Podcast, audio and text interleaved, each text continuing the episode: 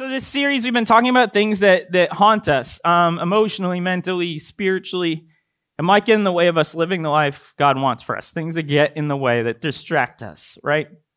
Um, we've built up. We start with anger, um, you know, and how that can can really uh, cause a divide between us and God. Uh, we we talked about perfectionism and that um, that God doesn't need us to be perfect. Uh, that, that's kind of a misconception that, that we don't have to be perfect to come to God. In fact, we're not going to be. It's impossible, and it, it just kind of leads us to fail when, when we strive for that. Um, we talked about hurry, that this world is going a million miles an hour, um, and that's not what God intended. And then um, an anxiety. Uh, worry can, can really bog us down when we lose sight of the things that we actually are in control of, which are very few um, and and try to control more. Um, so, and what's cool is like there's been this buildup that you know we, we t- when we talked about perfectionism, we talked about you know wanting everything to be perfect and wanting to get everything just right. And I, I'm I'm a creature of efficiency. I want I want to do everything in the right order, even when I'm going from one room to another in my house. I'm like, oh, what can I carry from this room to the other, so I don't have to make more trips. Um, it, it's it's absurd, but uh, everything has to be done as efficient as possible, and then and then it leads you to being in a hurry all the time because you're like, I need to get as much done as possible to have the most full life.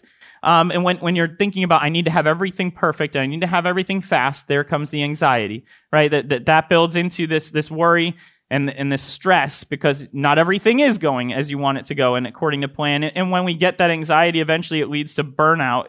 Um, it can lead to this depression. It can lead to negative thoughts about ourselves um, and feelings of inadequacy. So it's been a really good flow. We nailed the sequence. Perfect. Um, because now we're at the end point here. So uh, I, I, saw that I was going to be talking about depression, and I was like, that's, that's ridiculous. I have no qualifications to talk about that. I, I think it's a pretty difficult topic to touch on. I don't want to rub anyone the wrong way. Um, in, in, some ways, I feel like we use the term depression too much. Um, for instance, the Revs lose a game, and I say, I'm depressed. Uh, and that's crap. I'm not. I'm sad, um, but it feels very painful. Um, or uh, in other ways, I feel like we don't we don't use the word depression enough. Sometimes we don't recognize it in ourselves. Um, I, I, there are a bunch of Saturdays in particular where where I feel like for some reason, if my schedule is empty, I get really um, bogged down and just kind of bleh about myself because I lose sight of what I what it is I really want. And at the end of the day, my wife has to say, I think you're depressed. And she says, take some vitamin D. And, and that's probably a good advice. But, but those are moments I don't even see it myself, that I, I just get, I get these feelings of like a lot, that I'm lost a little bit. Um, and I feel like that is a bit of depression. Um, but I'm not a doctor or a counselor or a therapist, and, and I feel like I'd have to be one to really know um, what I'm talking about. So we'll do our best. Uh, and I know there are likely people here who have lost someone who they love because of depression, and so it's it's a it's a it's murky waters. I don't want to go somewhere where I have no real understanding. Uh, but we do feel like mental health is tough, um, and it needs to be talked about. And, and the more we ignore it and don't bring it up, the worse it's going to be. Um, and the causes can be tricky too. Uh, it can be chemical, it can be circumstantial, it can be relational, it can be spiritual. And I think that that um, it, it, it, may uh, it may feel like uh, life isn't worth living is something that, that often can come up, um, and that that's a dangerous spot to be in. Uh, it can and it can really speak to our loss of um, our purpose, not not understanding where our purpose is. There can be a lo- lack of understanding of our identity and our place in the world. Um, plenty of people have also begun to see it as a sign of weakness, um, but it's something we all struggle with at some point or another. Uh, it's one of those things where the more it's talked about, the more we can take away stigma and the more people can receive the help they need. So we're going to talk about it and, and see where it takes us. Um, I believe God has some good things to say um, for helping us through it. Um, but I, I do want to get don't want to give the impression that that's not something that's going to happen to Christians because it absolutely is. It's that we have God to go with it. Um, but first off, uh, a, de- a definition almost of um, what depression is. The Mayo Clinic says depression is a mood disorder that causes a persistent feeling of sadness and loss of interest. Also called major depressive disorder or clinical depression, it affects how you feel, think, and behave, and can lead to a variety of emotional and physical problems. You may have trouble doing normal day to day activities, and sometimes you may feel as if life isn't worth living. I also reached out to uh, someone who goes here, um, Connor Graham. Uh, he's on our safety team. Um, he's actually an intern at the Well right now, which awesome counseling center, and, and they do a lot around physical, mental, and spiritual health. Um, but but he's he's interning there and, and uh, has been studying a lot about um, mental health and things like that. So I reached out to him to make sure I was I was in in these right areas. And and one of the things he um, keyed in on was that he described depressive disorders as leading to clinically significant areas of impairment in a variety of areas of functioning. I like that areas of functioning, including social, relational, and occupational. When, when someone's depressed, it's not just in their head; it's going to start affecting how they function day to day, and that that's that's a problem. I mean, obviously, in your head is a problem too, but as it as it starts to come out, it can really affect how you live your life, and that it, it will um, it will take us away from the lives God has intended us to use or intended to use for great things. Uh, it becomes harder and harder to see God's love and turn and in turn be able to show others uh, His love in the dark in this dark place. So what does God have to say about depression? The first thing I want to, um, first point I want to land is that you are not alone. If you are depressed, if you're if you're feeling down, if you're having negative thoughts about yourself, you are not alone. Uh, according to the National Institute of Mental Health, 17.3 million American adults, I had to get a stat, um, are affected by a major depressive disorder. 17.3 million adults. That's 7% of the US population. So a little bit more than 1 in 20 um, have uh, are suffering uh, from a depressive disorder. 1.9 million children uh, have diagnosed depression. That's crazy. Uh, 2 million kids. And I guess that number has been on the rise as well. Um, and we can't know for sure which people in the Bible uh, have depression or had depression, but a bunch of them genuinely had some symptoms. Uh, so I'm, I'm going to look at like three different people here quick. So I can't really steer you one passage today. We're going to be bouncing around. You can do your best to keep up if you want. Um, I'm going to start off in Job here, Job chapter 7. Um, in Job, he, uh, if you don't know his story, he was a guy that God was so proud of. He was telling Satan about um, how awesome Job was and how much, uh, how, how God fearing Job was and how much faith Job had and, and the awesome life he was living. And Satan looked down and said, Well, yeah, he's got tons of stuff and he's got a cool family and he's got great health. Why wouldn't he love you, God? And, and so he says, What if I messed with all that? Um, and God says, Go ahead. I trust my guy. So uh, Job was rocked by some stuff. He had all his stuff taken away. His family was taken away. They were killed. Um, and he ended up with boils all over his body and was in pain all day. Um, and so uh, I think that would drive anyone to not a pleasant place. But Job, in particular, in chapter 7, says, My days fly faster than a weaver's shuttle. They end without hope. I think that's that's the hard line from here right there. They end without hope. To have your days ending without hope is a brutal place to be in. To to not think that tomorrow offers something better. Um, and he says, "Oh God, remember that my life is but a breath, and I will never again feel happiness." Um, so that's a pretty dark place for Job to be in. Again, feel like it was pretty justified. Not that it matters, but he that that sounds a lot to me like what I think of when I think of depression. Uh, we talked about Elijah in our wilderness series. Um, Dan spoke about him and talked about how he had uh, called down fire from God. That he he had asked God to prove Himself to the people of Israel. That they they were following Baal, this other god that wasn't real, and they they had um, started to pursue that. And, and, he had invited all these priests of Baal to try and get their God to light an offering on fire, and they couldn't do it. And Elijah had said, God, show up. And he lit up the offering with fire. And, and you'd think, yes, well, all these people will clearly be convinced now. And unfortunately, somehow they weren't. Um, and this led Elijah to just be like, what am I doing with my life? Um, and he walked away uh, from that scenario. And in, in 1 Kings 19.4, it says this, then he went on alone in the wilderness, traveling all day. He sat down under a solitary broom tree and prayed that he might die. I've had enough, Lord, he said. Take my life, for I am no better than my ancestors who have already died.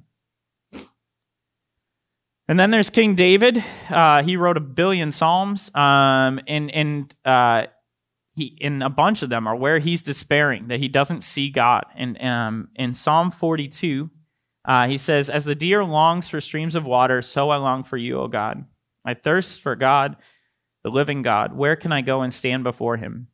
Day and night I have only tears for food, while my enemies continually taunt me, saying, Where is this God of yours? My heart is breaking, and as I remember how it used to be, I walked among the crowds of worshippers, leading a great procession to the house of God, singing for joy and giving thanks amid the sound of a great celebration. Why am I discouraged? Why is my heart so sad? I will put my hope in God. I will praise him again, my Savior and my God.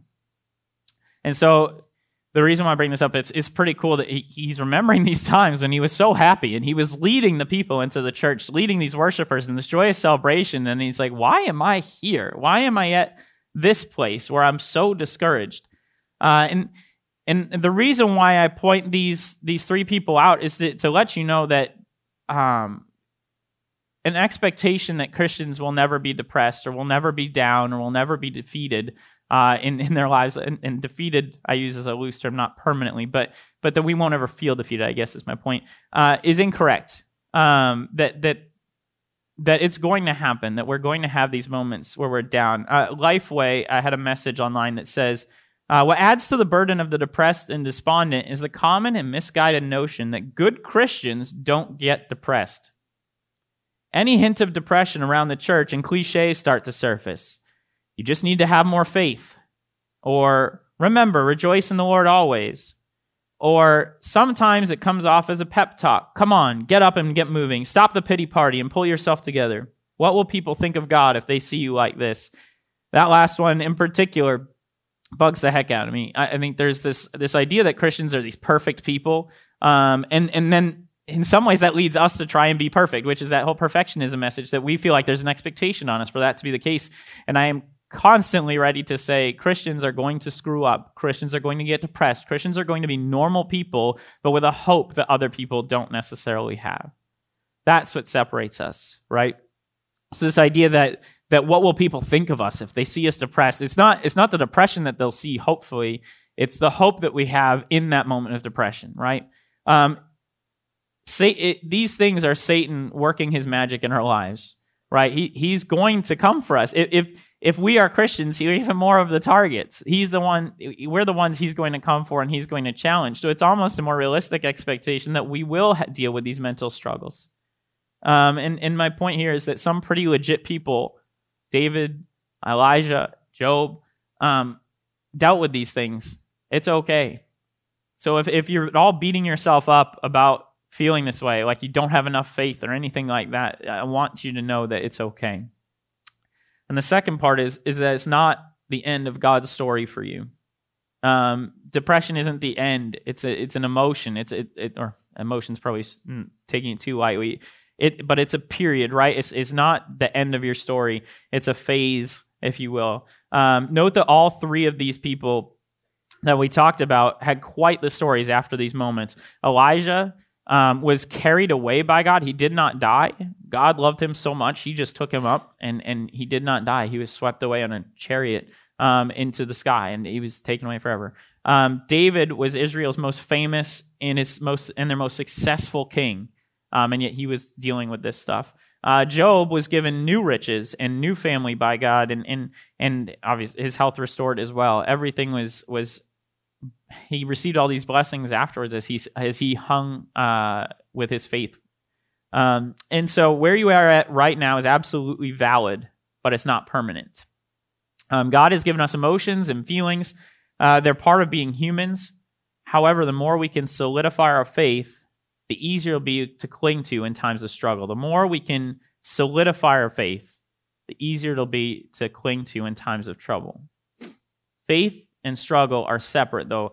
As, as, Christians, we'll still struggle just like anyone else. That's the point I'm getting across. That we believe, but we believe we have someone helping us through.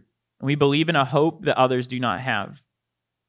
I was reading Hebrews this morning from, from my daily reading, and uh, he is, I think it's chapter five. He was talking about uh, God offering us a rest. Um, and in times that we're weary and we're overwhelmed, I feel like that just sounds amazing that that's that's the offer God has for us. He has this rest at the end of it. And, and life can feel like such a struggle sometimes. And to read that that we have a rest coming for us is is very encouraging. And I think that's the thing. We know that we might be bogged down in this life, but as Christians, we know that there is something at the end that we are hopeful for. Um, so, uh, more faith doesn't mean we'll never be depressed. As I said before, more tr- more tying ourselves to God may actually be uh, inviting uh, Satan to come at us. Um, in Psalm 43 5, uh, this is actually the psalm after the one I read before. So David wrote that other psalm talking about leading people in worship, and that and then he ended with, "Why am I so depressed? Why am I so downtrodden? I'm going to trust God." Psalm 43, David says, "Why am I discouraged? Why is my heart so sad? I will put my hope in God. I will praise Him again, my Savior and my God." If that sounds familiar, it's because it's the exact same quote. It's in the next psalm. So David was clearly going through the same thing, but at the same time, in both of these chapters, is repeated sadness, his sorrow. He knew what to cling to, that he knew he could cling to what was true. In Proverbs 4:23, it says, "Guard your heart above all else, for it determines the course of your life." So we need to protect our heart so that the truth you've written there cannot be erased right? We need to have things locked into our heart so that whatever moods may come, whatever emotions may come, whatever feelings may come, they do not change what we know to be true.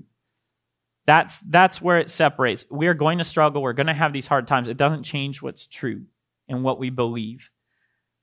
So, uh, get right into the application part because it's kind of lengthy here. But we, what what can we do about it? Um, the first thing is we can talk to people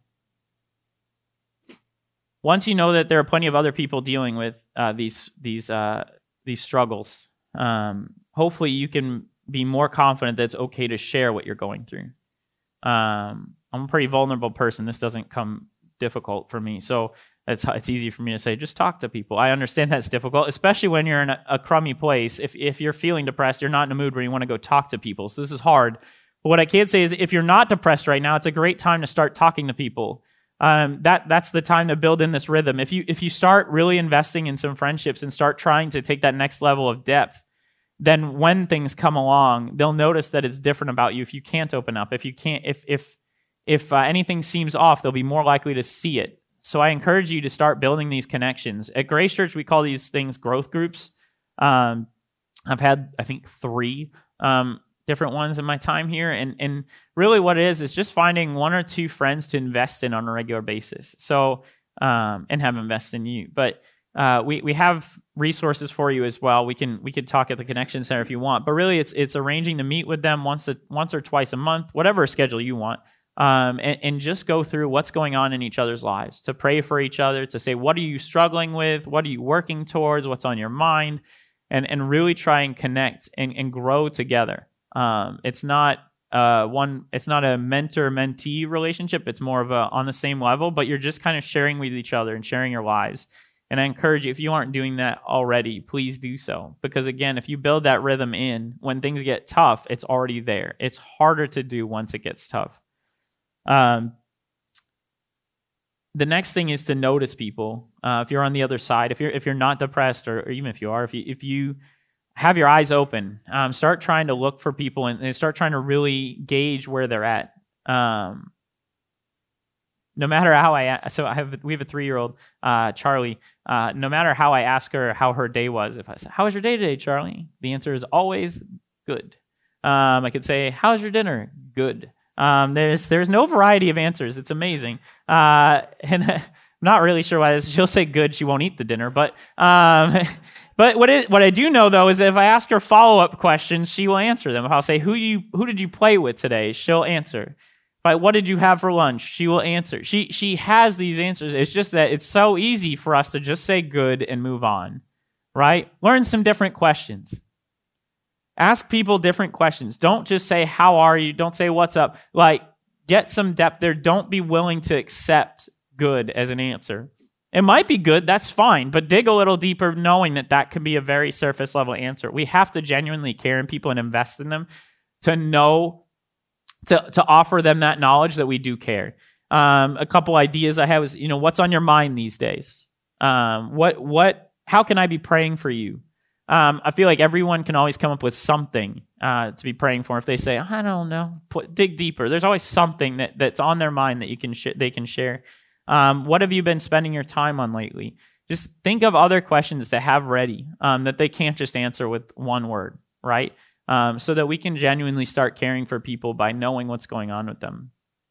Uh, another thing that Connor wrote for me uh, was uh, the impairment in the different areas of functioning was it, uh, sorry impairment in the different areas of functioning caused by depression can often be so mild that no one else who interacts with the person would ever know. And that's a problem, right? That's that's why depression is so sneaky because a lot of times you don't even know that that's the case. You don't know what people are struggling with, and so that's why we have to ask these questions. We have to try and pull it out of people um, to make sure it's not something that's taking them away from their relationship with God. Um, when I'm down, I definitely know that I'll be hiding it. Uh, I, I'm a big fan of watching to see if anyone will notice if I'm upset. It's funny because I like get upset and get angry if they don't notice, but then I'll also be bothered if they do and be like, no, no, I'm fine.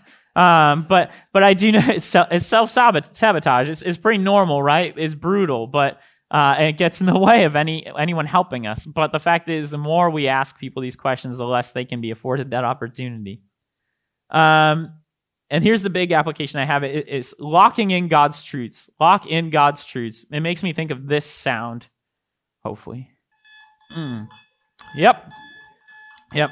Yep. That's good. Okay. Uh, let me tell you that there was when I lived in California. I remember there was a Nutrigrain bars commercial that had that sound in it, and it drove me ballistic. I have not eaten a Nutrigrain bar in over 10 years because of that commercial. I've sworn off them. They are mean people. Uh, that sound is hideous. That is my alarm sound, right? Like that's uh, most people's alarm sound. It is an awful sound. If that doesn't trigger something in with, inside of you, I amazing you're not human. Uh, it's a terrible noise. Uh, and and the reason why locking in truths makes me think of that sound, I have a real problem with snooze buttons. I think that's ridiculous that we have snooze buttons. Uh, when we set an alarm the night before, we do it knowing full well when we need to get up, right? Like you make a very intelligent decision. I'm going to need this much time.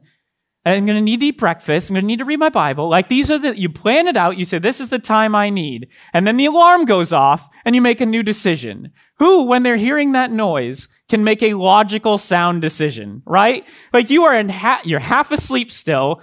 This thing's driving you nuts, and you say, no, no, nine more minutes. Like, that is an atrocious decision. Yet we, we allow ourselves to do it every morning. Whoever invented that button has destroyed humanity. It's unbelievable. Um, and so I think of walking in truths for this reason of we need to know what we believe so that in the moment, we're not taken away from that.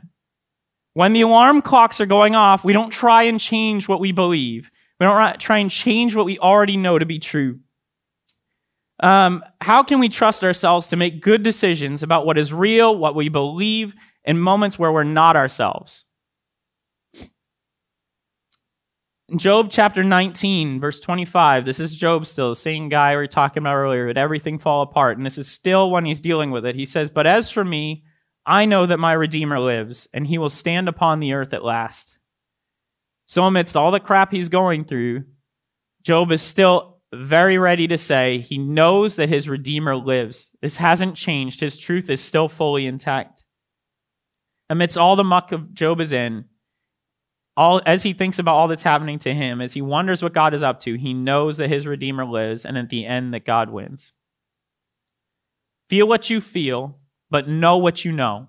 It's totally okay to feel what you feel, to, to go through what you're going through. That is fine.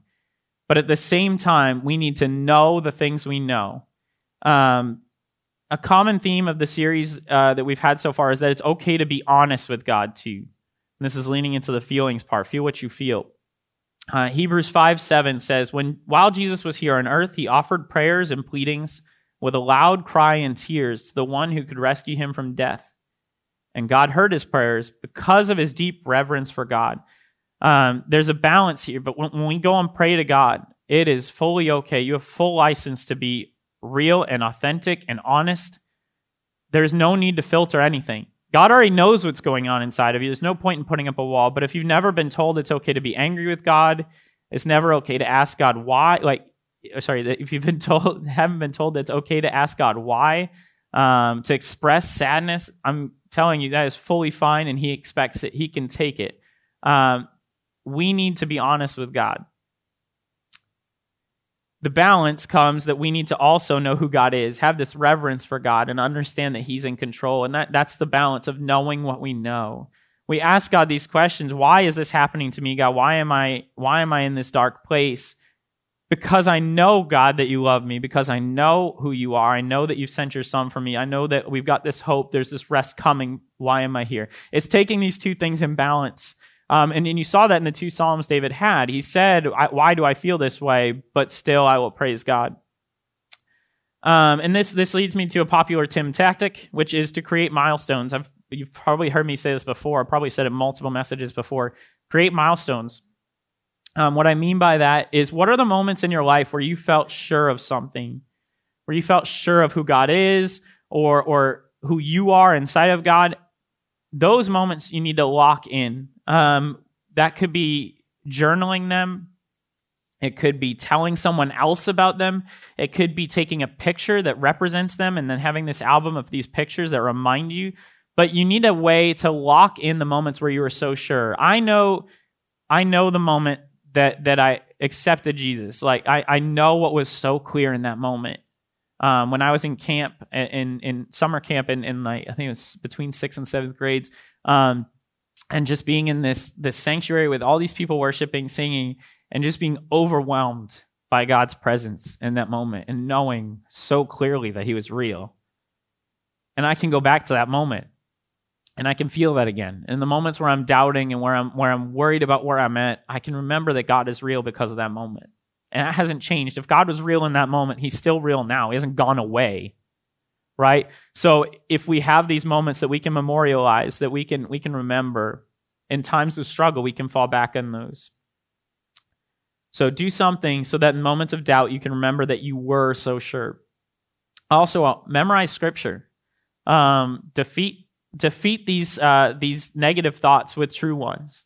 Um, in Romans 8, uh, verses 35 and 37, 36 is like parentheses. I'm not cutting it out because it doesn't suit what I want, but it's just not, doesn't have anything to do with it. But um, 35 and 37, uh, can anything ever separate us from Christ's love? Does it mean he no longer loves us if we have trouble or calamity or are persecuted or hungry or destitute or in danger or threatened with death? No. Despite all these things, overwhelming victory is ours through Christ who loved us. I think even if you just memorize verse 37, knowing what 35 was all about, say, No, despite all these things, overwhelming victory is ours through Christ who loved us. If you had that memorized, and when a negative thought comes into your mind, when you're in these moments of, of doubt or, or, or depression or, or sadness or whatever, you can say, No, despite all these things, overwhelming victory is ours through Christ who loved us. If you can remember that God loves you through this verse, I think that's a big game changer my personal favorite verse, which I feel like I had to drop in my last message, 1 Peter 2 9. But you are not like that. You are a chosen people. You are royal priests, a holy nation, God's very own possession. As a result, you can show others the goodness of God, for he called you out of the darkness into his wonderful light. To know where your identity is, to know who God thinks you are, so that when you start to not feel like you have much value, to know that God sees you as this massive, right? I think if we can lock in some verse that you think reminds you of who you are to God and, and who you are called to be, so that when you lose sight of your purpose, when you start feeling wayward, you can have that to fall back on, it's immense.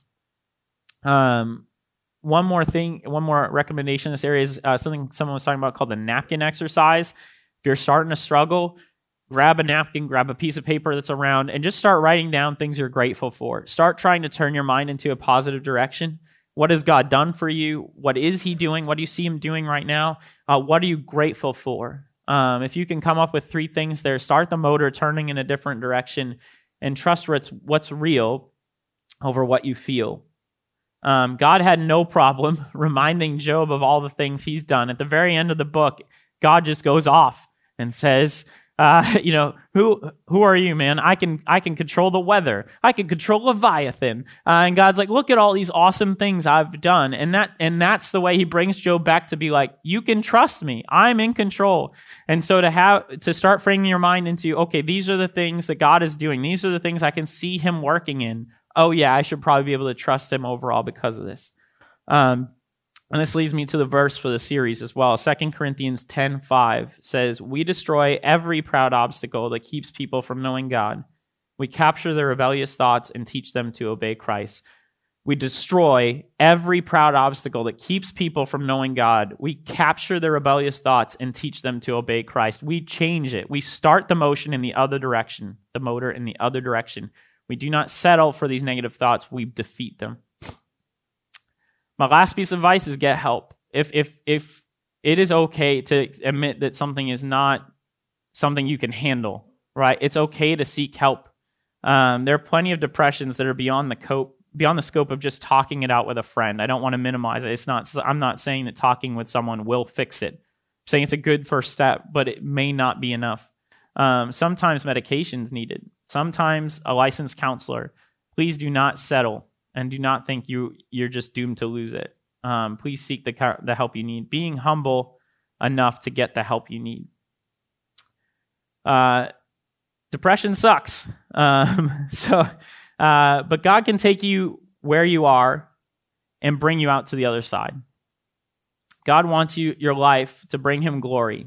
I think we can we can be very sure of that. That God wants to use your life to bring him glory. And you being stuck in the muck for forever doesn't do that. And that's why we can have confidence it's not going to be forever because it brings God no glory. Jesus' death wasn't the end of his story. Our God is a God of victory and he has no desire to see you lose your battles. Our God is a God of victory, and he has no desire to see you lose your battles.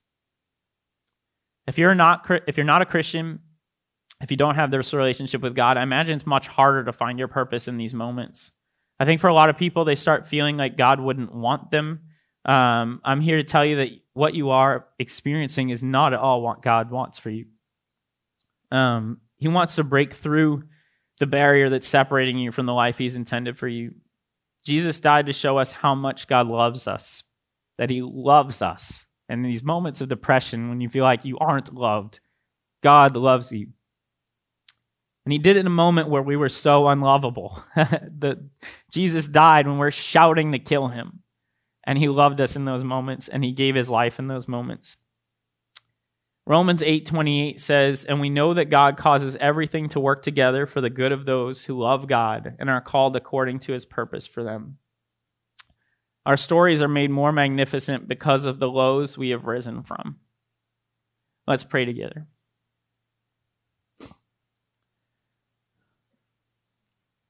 God, thank you for your love.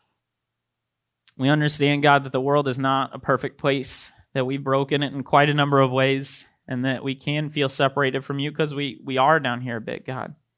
Um, we can feel really distant from you. We can feel like we can't see where you are. Um, we can feel burdened. We can feel worn out. Um, but that doesn't change that you're real. It doesn't change all the things you've done for us. It doesn't change how we got to where we are, God, that, that you've brought us from lows before and you'll do it again. It doesn't change that you've given your son for us um, and you do it again. Um, you love us, God. Help us to, to lock that in our hearts, to know that that's true, and to never let us lose sight of that.